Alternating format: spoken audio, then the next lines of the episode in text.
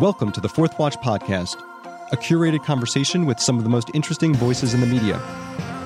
I'm Steve Krakauer. The Biden era is here. Getting a handle on where the media stands is more important than ever. Today I'm joined by Fox News host and author Dana Perino. This is episode 12.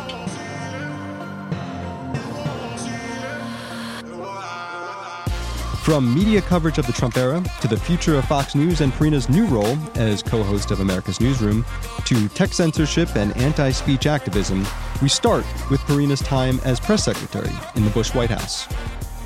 I want to start with the fact that we are now less than a month into a new administration, the Biden administration. Uh, a lot in the media was made at the end of last year about the uh, all female communications team coming in, which actually is not exactly accurate as we learned. But you were the uh, the, the, second female White House press secretary mm-hmm. um, after Dee Dee Myers, and I want to ask you about that job first and, and your interaction with the press when you were in that role. Uh, what do you remember about that most? Sure, I admired them from a PR standpoint of figuring out how to package a, a story like that. But here's the thing about female communications teams in Washington right now. Uh, yes, I was the second. Dee Dee Myers was the first, but then you've had Sarah Sanders and Kayleigh McEnany and now um, Jen Psaki. And I would say that the glass ceiling that used to be over the uh, head of the White House briefing room has been well and firmly broken. And that's a great thing. Right. That's a great thing. Right. Yeah. Um, yeah, it does seem whether yeah press secretaries or communications directors, um, even you know uh, uh, particularly in the Trump administration, there were there were a lot of female ones, including Hope Hicks, who is well. and actually, one thing I would say that um, government affords women some really great opportunities that you don't actually see as much in the private sector yet.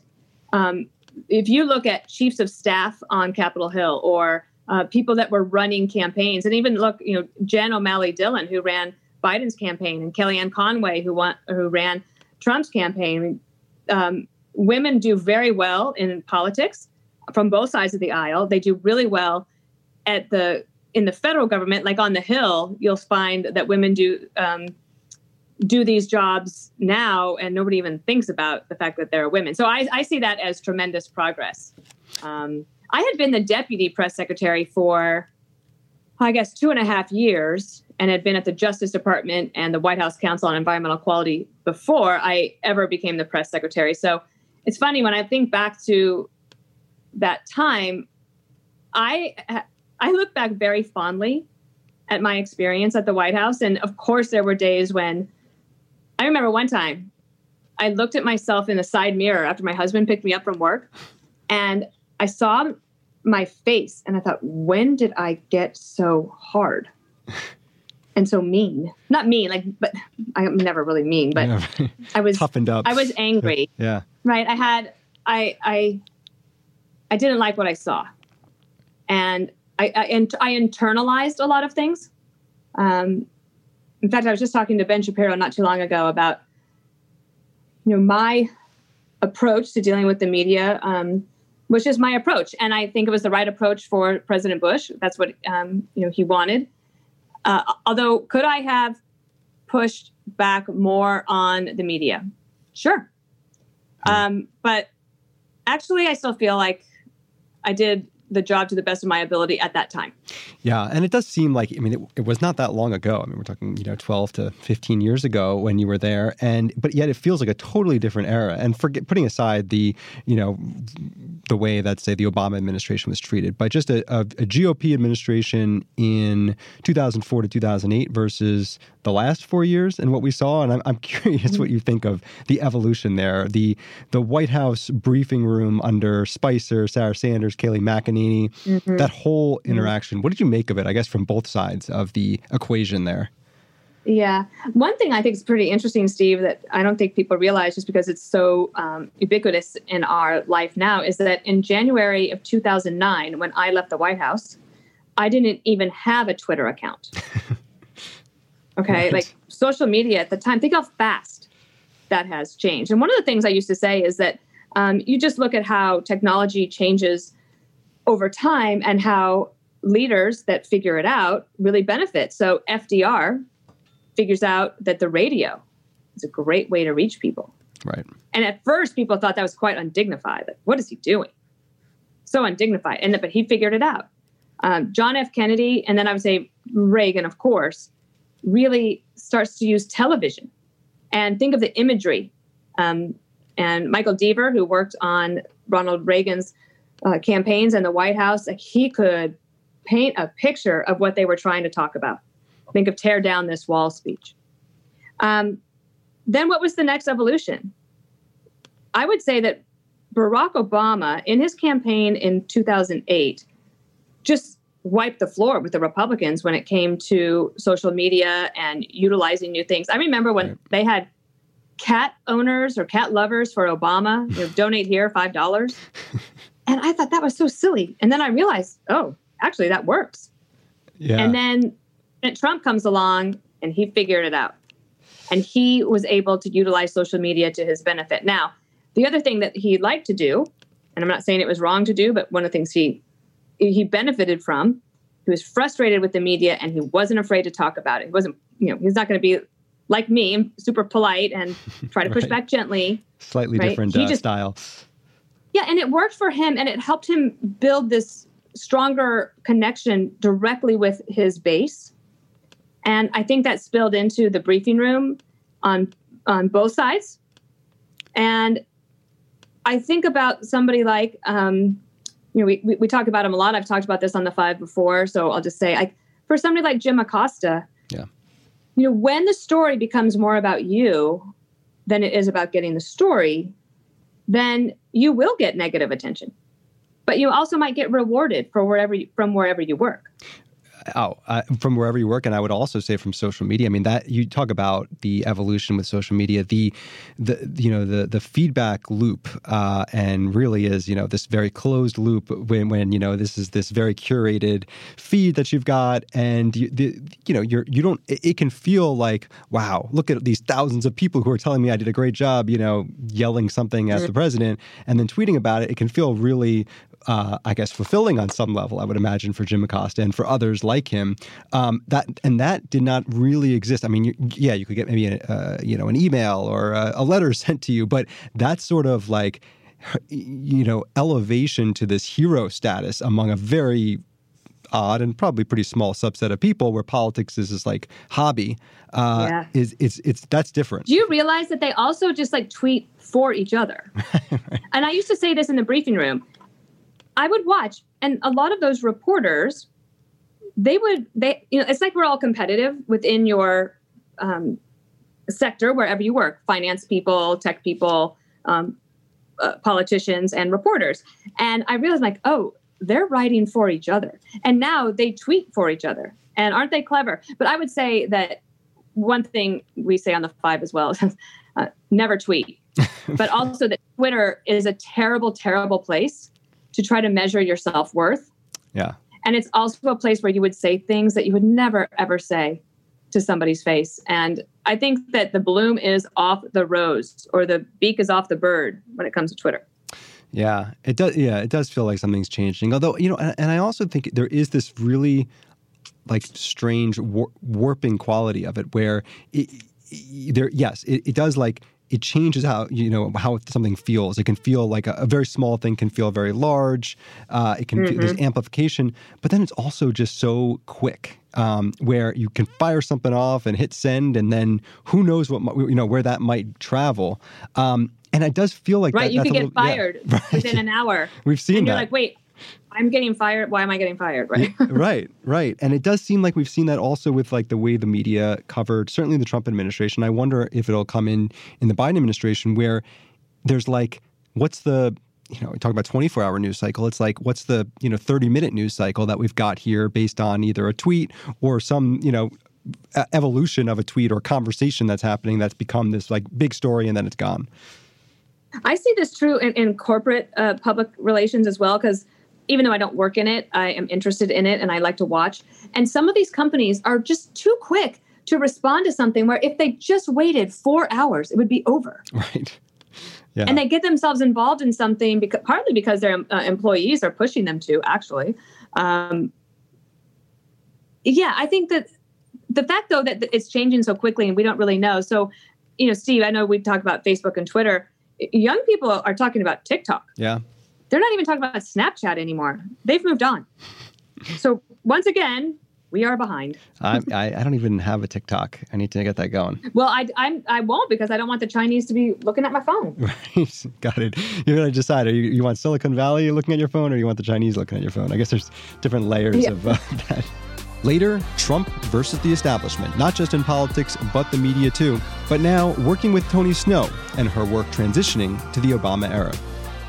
You mentioned Jim Acosta, and you know he had a book about the most dangerous time to tell the truth in America, uh, which apparently was when he wrote his book and got his book deal. Um, but you actually uh, had a little bit of a dangerous incident as a as a press secretary, uh, and I didn't realize this. I was doing some research. You you were in the shoe throwing incident. you I was the only one who collateral damage there. Tell me about that. Yeah, it's a it's an amazing to look back. Every December, I look back and uh, President Bush and I will share a, a message um, of solidarity of remember that day. um, so we were in Iraq. It was uh, the final international trip of the Bush administration, and we we could only be on the ground for uh, let's just say for a limited amount of time. Like let's say it's 15 hours, because at, and then the Secret Service said we got to get out by in within 15 hours. So the last stop was a press conference with Prime Minister Maliki. And so we get there, we're sitting, I'm sitting next to Ed Gillespie, who was the communications director at the time. And we were sitting to the side, and the boom mic for the press conference for the interpreter, who actually also happened to be our CIA guy at the time, um, it was right next to us. And I had just said to Ed Gillespie, look at these reporters this is so exciting. Like they never thought in their whole life that they'd ever get to work as a reporter, that they'd ever get to ask their leader, let alone the leader of the free world, a question while their city and their country is under occupation and, and, and we're at war. Right. And here we are doing this. And just as the press conference starts, the, the guy throws his shoes. Thank goodness President Bush had such great reflexes and ducked fast. twice. and the Secret Service agent that was standing next to the CIA guy he lunged forward, and Don White was his name. He's really tall. I think he was probably like six six. And when he lunged forward, he hit the boom mic and it swung around, and the steel arm of it hit me right under the eye. And it all happened so fast, but I was I had my hand over my eye. And Steve, to be to be honest, what I really thought was because we were in a small room and there was so much equipment, I thought that the shoe throwing, again, this is a split second in my mind, I thought it was a distraction for a bomb. Wow. And I remember saying, "Here we go." Hmm. But of course, it wasn't. Right, This yeah, guy thanks- decided to throw his shoes. so the Secret Service and the Iraqi security forces tackle the guy, and I thought we'd be leaving. So like, I'm like grabbing my, I'm gathering my stuff, and I'm have my hand over my eye, and I'm crying a little bit, and I see the president. I'm like, he's not leaving. And Maliki wanted to end the press conference, and President Bush said, "No, no two-bit terrorist is going to stop us from answering these questions. We stay, and we take your questions." And he points at one of the reporters and he said, "Let's start with you." And the reporter is so flustered because now the shoe thrower is on the ground, kind of whimpering and crying. and the president says again, "Do you have a question? Let's go." Yeah. And he makes sure that these questions are going to be answered, which I love that moment and that and, and his commitment to the f- idea of a free press. But then I needed to get out of the room because it hurt so bad, and I didn't know what was happening. I thought I actually it, it came close to breaking that little what is it whatever that called occipital Oh, really? occipital bone whatever. Yeah. And so this Marine, I wish I could find him. He reached over with this gigantic hand. It looked like like the hand of Hamburger Helper. reached over, grabbed me, and literally pulled me up out of my seat and over the chairs. And we're leaving the room to go to our doctors. And this guy says, "N- nobody's allowed, no one's allowed to leave. And this was an Iraqi security guy. And, you know, a lot of them worked um, for the security forces, even though they might have been engineers or whatever. So I said, I need a doctor. And he said, Oh, I am doctor. I said, Oh, my doctor? Anyway, about 10 minutes later, or about 30 minutes later, when the press conference ends, the president comes to find me. And one of my favorite pictures is us from behind. And he's got his arm around me and he said, What happened? I saw you were crying, but I thought you were uh, crying because the guy threw a shoe at me. and I said, Oh, Mr. President, um, you know, I love you, but I'm, I grew up in Wyoming and I'm a little tougher than that. so he didn't know that I got hit in the face. And I had a black eye, visible black eye for six weeks until the end of the administration. Wow. No, not a, that, well, Which was like a metaphor. Yeah, like a battle scar for to end the administration.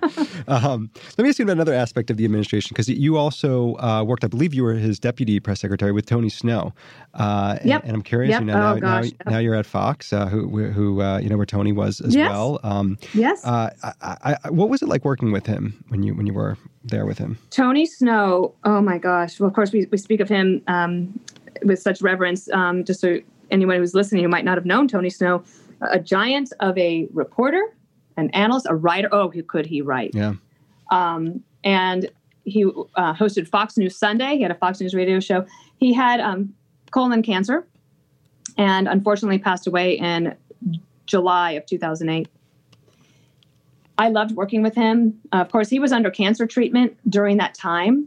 And he's such a generous person. And also, he was so brained. He lost three blackberries within like four months. and one of them he found in a winter boot, and it was August. And I'm like, how did the win- how did the blackberry get in the winter boot in August? And he and his wife, they would have they adopted so many stray animals and would take care of them. They had three beautiful children, and he would eat so much in the morning because he had to try to keep his uh, weight up for the cancer treatment. And I remember briefing him early, early in the mornings, and he would have pancakes and he would stuff butter and bacon in between the stack of the pancakes, and then smother it with syrup. And he'd eat the entire thing before we went to the senior staff meeting. Wow. and and after the briefings after you know we would get him ready um, he would do the briefing and then it takes a lot out of you Yeah. and i just remember in that big chair i'd walk by and i could see him closing his eyes and so i would just shut the door and let him have a few minutes Hmm. because he needed the rest and when i was going to take over for him he asked me how are you doing this is on his last day and i said well not very good and he said, "Why?" And I said, "Well, how am I supposed to, you know, fill your shoes?" I used to say, you know, he's he was like six five, and I'm five feet tall. I wear a size five and a half shoe. I'm like, how am I supposed to fill your shoes? And I'll, I'll always be grateful for this. He made me stand up, and he said, "Come over," and he put his hands on my shoulders, made me look him in the eye, and said, "You are better at this than you think you are." Hmm. About two weeks later, I was rushing to get to the briefing and I didn't have time to take all my notes. I just had like one piece of paper. So I just went without notes. And I was so nervous. And I realized at the end of that briefing, which had been my best to date, in my opinion, I was like, oh, that's what he meant. I don't have to be like him. Yeah. I can be myself. And what a generous thing he did to give me that confidence. That's great. That's great. Yeah, I, I want to ask you one more one more thing about the about your time in the White House, and that was, you know, we, we've heard a lot about in uh, recent weeks, uh, going back before January twentieth, and then since January twentieth, about transition, and, and and I guess I'm curious. Obviously, there was not a traditional transition, at least in the in, in the more recent history sense, Yeah. uh, between Trump and, the least. and Biden. Uh, Mhm. But uh, did you have much uh, of a transition there when you kind of sort of handed things off to the Obama administration and to Robert Yes. Gibbs? Yeah, and I think that's something that uh, the all of everyone that worked in the Bush administration was quite proud of, and even President Obama, when he did the transition to President Trump, told his team, "I want it to be as good as what the Bushes did for us." Hmm. Um, if, and one of the reasons that President Bush put this premium on making sure that um, the transition was super professional is uh, the one from Clinton to Bush 43 was not. Oh, I am sure you've heard the story about uh, like the W's being torn off the keyboards right, yeah. and it's like some sort of you know all that nonsense and and there also there's just not enough time to get a new administration up to speed on everything that they need to do in order to help protect the country. That's what I always took away from it is that you need the, the transition is always a very dangerous time for any country, but for our let's just talk about our country because anytime a transition, it's just there's uncertainty. Who's in charge of what? You're not really sure, and what's going on. And our enemies would like to try to strike at that time. Right.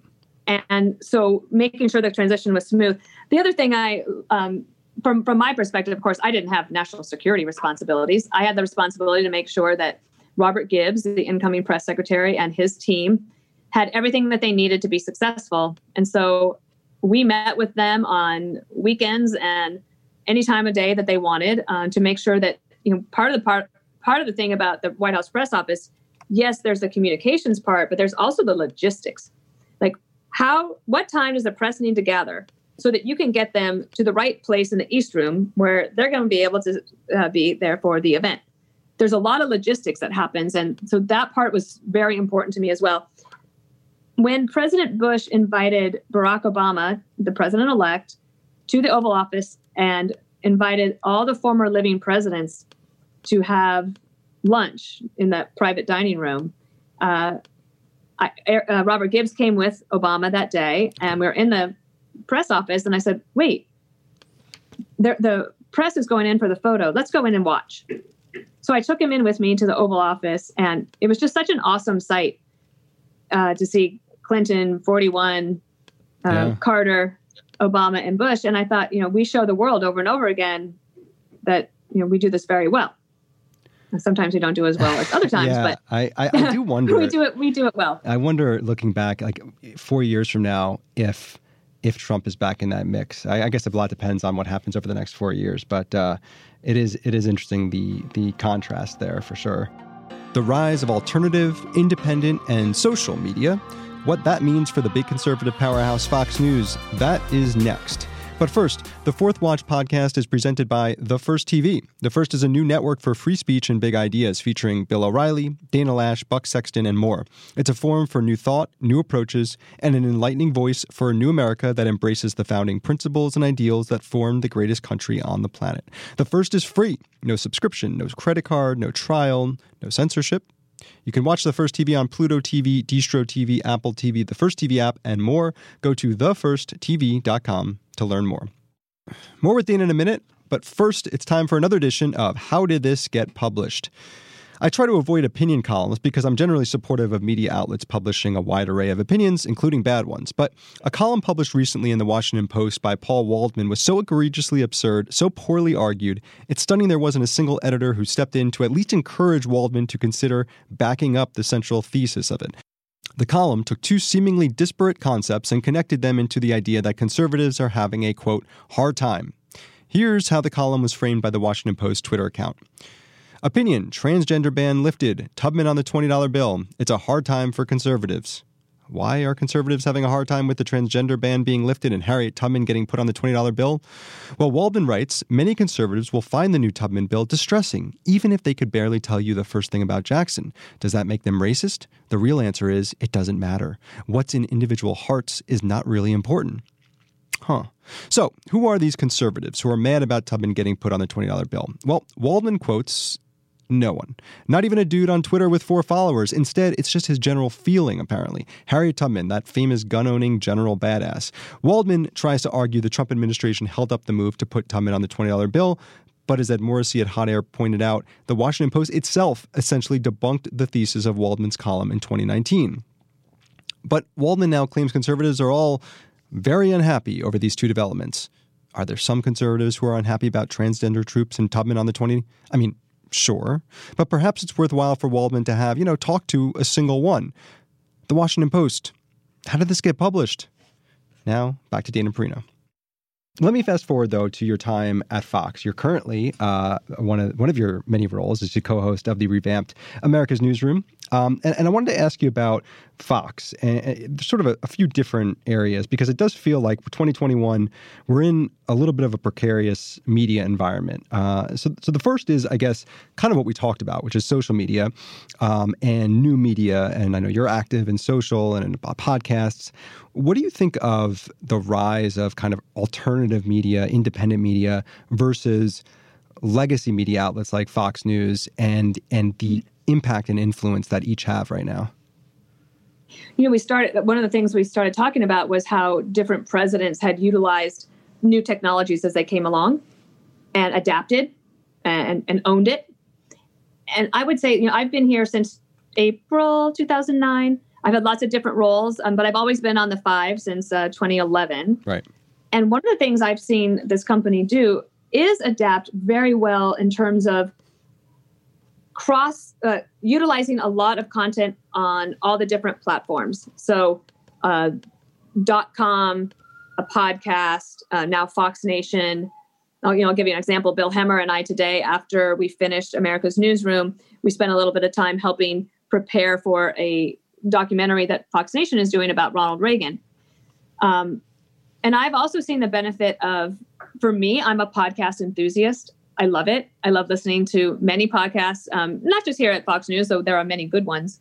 Um, I do think a little bit about people like my niece and younger people who don't have cable. Yeah. Right. right. They don't have a cable bill. And I'm I'm interested in that issue. I have to trust that everybody else is thinking about it and figuring it out because I certainly don't have time or the expertise to think about it. But um, I do think that Fox has been well positioned to really do well, especially if you think about foxnews.com and the way that those numbers have increased in the last, uh, I don't even 18 months or two years. I, I don't know the exact numbers, but the the increase in terms of impressions and reach is very good. Yeah.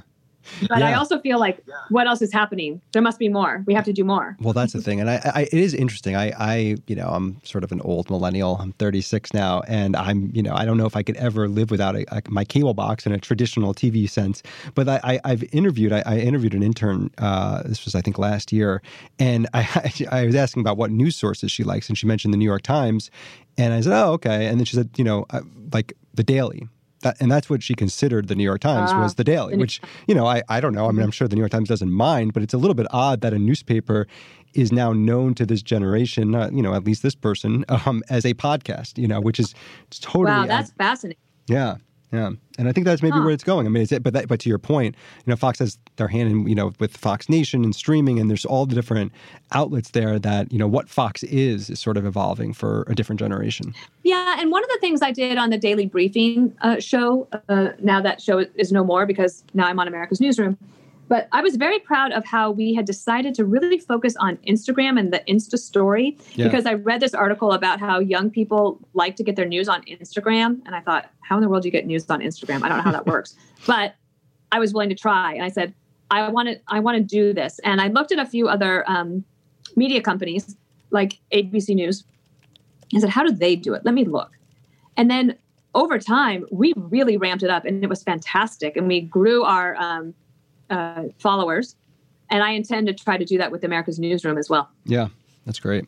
Uh, I mean, I don't know what they're getting out of it in terms of. I mean, I hope that they're getting something out of it. Oh, sure. They must be because they were looking at it all the time, and we try to make the content compelling um, and point to other interviews. It's a, yeah, no, I, I think it makes sense. I, I, I think that that's that's a good that's a good. Well, well, you know, speaking of of social media and and and that, uh, I do think there's an out, offshoot that's actually pretty troubling to me, and I think that there's this rise of what I'm calling sort of anti-speech activism among the media, and it's this always sort of existed. I mean, you had these outlets that were like completely not journalism, places like you know Media Matters, which would just love to see Fox News get shut down, but it was ultimately like a political arm. Now you're seeing that sentiment rise to fairly smart people that are in the media that you would think would be mm-hmm. more embracing of free speech. Um, yeah, what, like what Margaret you, Sullivan of the Washington Post. Yeah, who was a you know a public editor at the New York Times uh, at one point. So, what do you think is is maybe behind this, and do you think that this is this is a real uh, turning point in the media? Do you feel like it's a turning point, but I feel like it will evaporate. I don't know when. I, I don't think it has lasting power because our institutions, uh, our product, and our uh, I was going to call them customers, and I guess they are, but yeah. viewers yeah. Um, and listeners, where if it's radio or um, even on social media, um, they want the content. And actually, my mom, uh, she's now retired, but for years she worked in um, hospice and nursing homes in Colorado and in Denver in particular. And the number one request from people, aside from, you know, will, will my mother be safe here, was, do you have Fox News here? Hmm. And if they didn't have Fox News, then, well, my mom's not going to want to be here. Um, so I think that the, there's a demand. Um, what's interesting is you don't see anybody from here suggesting, well, we think then that the John Doe Post should be eliminated. No. That it doesn't. It's it's not a two way street. That's why I think it will be. Um, it, I think it will fizzle out. I hope it does. It's a folly. It's absurd, and it's not reciprocated. Like nobody here is suggesting that. Um, so I would hope that cooler heads would prevail. But also, I know that the law will prevail too. Right. Right. Yeah. No, I, I I look at like, you know, the social media, you know, bans and suspensions, and it's always pretty hypocritically applied to who who is uh, getting quote unquote canceled there. But it, it does seem like those who are, you know, again, I'm I'm sort of generalizing, but those generally on the right who may be more victims of it are not you know are not supportive of it necessarily happening to the left or to media outlets that are that are on the left either. And I will tell you that on the five, we've been talking about cancel culture for a long time. And I cannot think of a time when we suggested anyone should be canceled. And in fact, there's been times when we have defended somebody and then two weeks later they come after us. right. but it doesn't mean that we would stop. I just I feel uh, a strong principle. Um, look, look, I'm a I'm a free speech enthusiast, and I think our founding fathers were so brilliant, and even at such a young age, Look, the First Amendment is first for a reason. Yeah. And we, and we have to protect it. I agree. I agree. Well, all right. Let me ask you the third point here related to Fox because there there was a lot of you know, I would say post election drama that was maybe a little bit of a media creation, maybe a little bit real.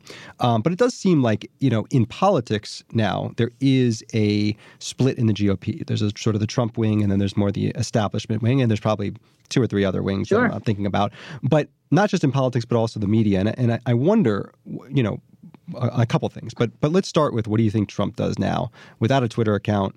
and uh, and, and, you know in in now kind of wading his way into a landscape in the media that we know he loves love the media. Um, how does he bring himself back? Boy, it'll be fascinating to see, and I don't know. I'm, I'm interested in this Facebook Supreme Court, uh, where they are going to decide in the next few months. They said it was going to take till April um, for this Supreme Court of Facebook to make a decision on whether his account could be restored. You know, it's possible that there might be something new out there um, for him, like a new platform that's still social media. Uh, he will have a platform. He has a lot of supporters and a lot of fans, but uh, you as soon as you're not on the stage every day and you don't have a way to communicate as easily, you have to get creative and you have to decide what and how you're going to do it. And, and social media doesn't cost a lot. Now you can spend a lot on Facebook ads and things, but uh, he won't, he won't have to do that. I, and, and when it comes to the party, I've been thinking about this, Steve.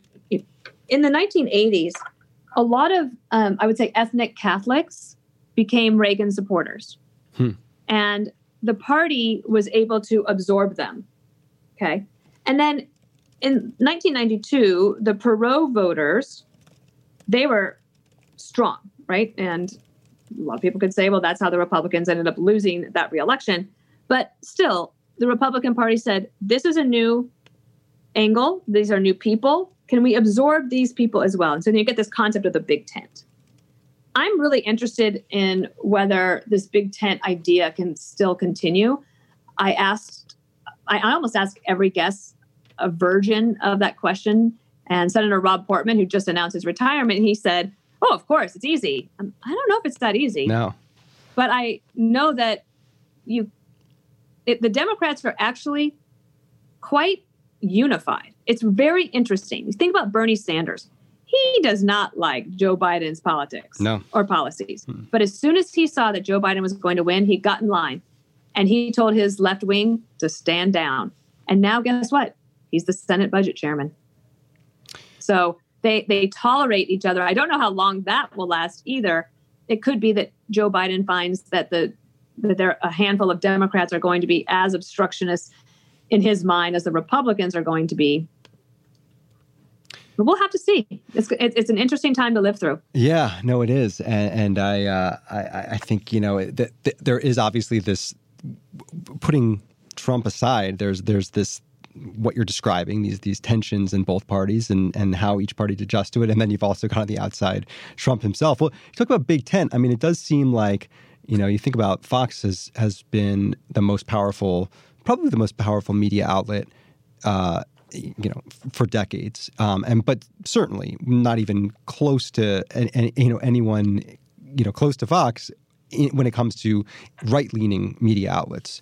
And uh, and in a lot of ways, it feels like there's like you talk about the Big Tent a little bit of a big tent at Fox now as well in terms of the you know getting all the voices into one place. Well, and that's and that's the great thing about being here, right? Because um, you really do have this rich diversity of ideas and opinions, and I would say experiences. It's one of the things I really like about um, on the day of the Capitol riot on January 6th. Um, I had just it it, it kind of started during like the 1:30 p.m. half hour, but then it really got going at two o'clock. So I was anchoring that coverage because that was would have been the daily briefing show, and on the phone, or not just on the phone, but we had um, Bret Baier and Martha MacCallum and Andy McCarthy jumped in. Um, we had Chris Wallace. Uh, we had our reporters on the ground who were doing excellent work. I remember finishing that hour and saying, wow, we have some really great people here. Yeah. The reporters are so impressive, I think, and they've got so much on the ground experience. I think of um, Griff Jenkins uh, and uh, Mike Tobin, who were there that day, Chad Pergram. And these are people that I would turn to in a second, and whatever they would tell me, I would feel comfortable taking straight to air. Or that's like when I was in the briefing room, whatever they like, if if I didn't trust somebody, I couldn't go to the podium and and say that. You know, I would if I ever felt like I had to double check what somebody told me, then that wasn't good. Um, we had a really tight knit situation there. I, I, just want to mention one other thing. Yeah. In terms of this um, uh, big tent idea or or what's going to work in the future for the Republican Party, people don't realize one thing that I think is really important. In 2020, 24,500 re- registered Republican voters voted in Georgia in the Georgia primary election in June 2020. Okay. They did not vote that many. They did not vote in the general election. So 24,500 Republicans, registered Republicans, voted in June. They did not show up on November 3rd to vote for Republicans on that day. That to me is a big issue because if your people aren't turning out to vote, look how close that election was in Georgia. That would have made all the difference. Oh, yeah. There never would have been a question of who won if they had turned out and voted as well. So there are there, there are problems that go beyond just um, establishment versus populist. There is a issue of turnout, and if turnout is the thing that drives elections, th- that's where the Democrats they have an edge right now. Right, they really do. The Fourth Watch Lightning Round, six questions in 60 seconds, is coming up. But first, what prompted Dana to write her new book of career advice for women, which is out next month? Let me end with this before we get to our, our lightning round. Uh, I was trying to think of a, a good way in here. So I was thinking maybe this is like the opposite of the uh, cesspool that is Twitter. But your new book coming out next month uh, is called Everything Will Be Okay Life Lessons for Young Women from a Former Young Woman. Uh, and I guess also sort of came out of uh, one of your uh, previous books. And the good news is, and, you know, really, mm-hmm. like I said, you know, you don't get a lot of the positivity in, in the media these days. Um, tell me about the new book. What, what, what made you want to put this out there? So when I left the White House, because I was the first Republican woman to be press secretary, and I had all these great experiences in Washington, D.C., and I would be asked when I left the White House for so many uh, meetings or coffees or any anything that they that young women could get for mentoring advice. How could they do this? What should they do? Should they go to law school? Should they go to how, should they go to business school? How can I go from being someone's assistant to being taken seriously? What if I don't want to do press and I want to go into legend? Like, what should I do? So when I wrote, and the good news is, lessons and advice from the bright side, which is really captured how I live, and and the good news is, uh, it was a little play on words that when I was first on Capitol Hill, my boss taught me that when you go in to brief the congressman or then the president. Hmm you usually you're never going in there to say, "Hey, everything went so well today, and the coverage in the New York Times tomorrow is going to be amazing. You're going to love it." You're going in there with problems. She said, "But if you you always want to leave on a high note, so always have something in your back pocket where you can say, and the good news is." Nice. so in that chat in that book, I had a chapter, chapter five, where I put all of my mentoring advice into one place. And I started a group called Minute Mentoring, which is like speed dating, but mentoring for young women.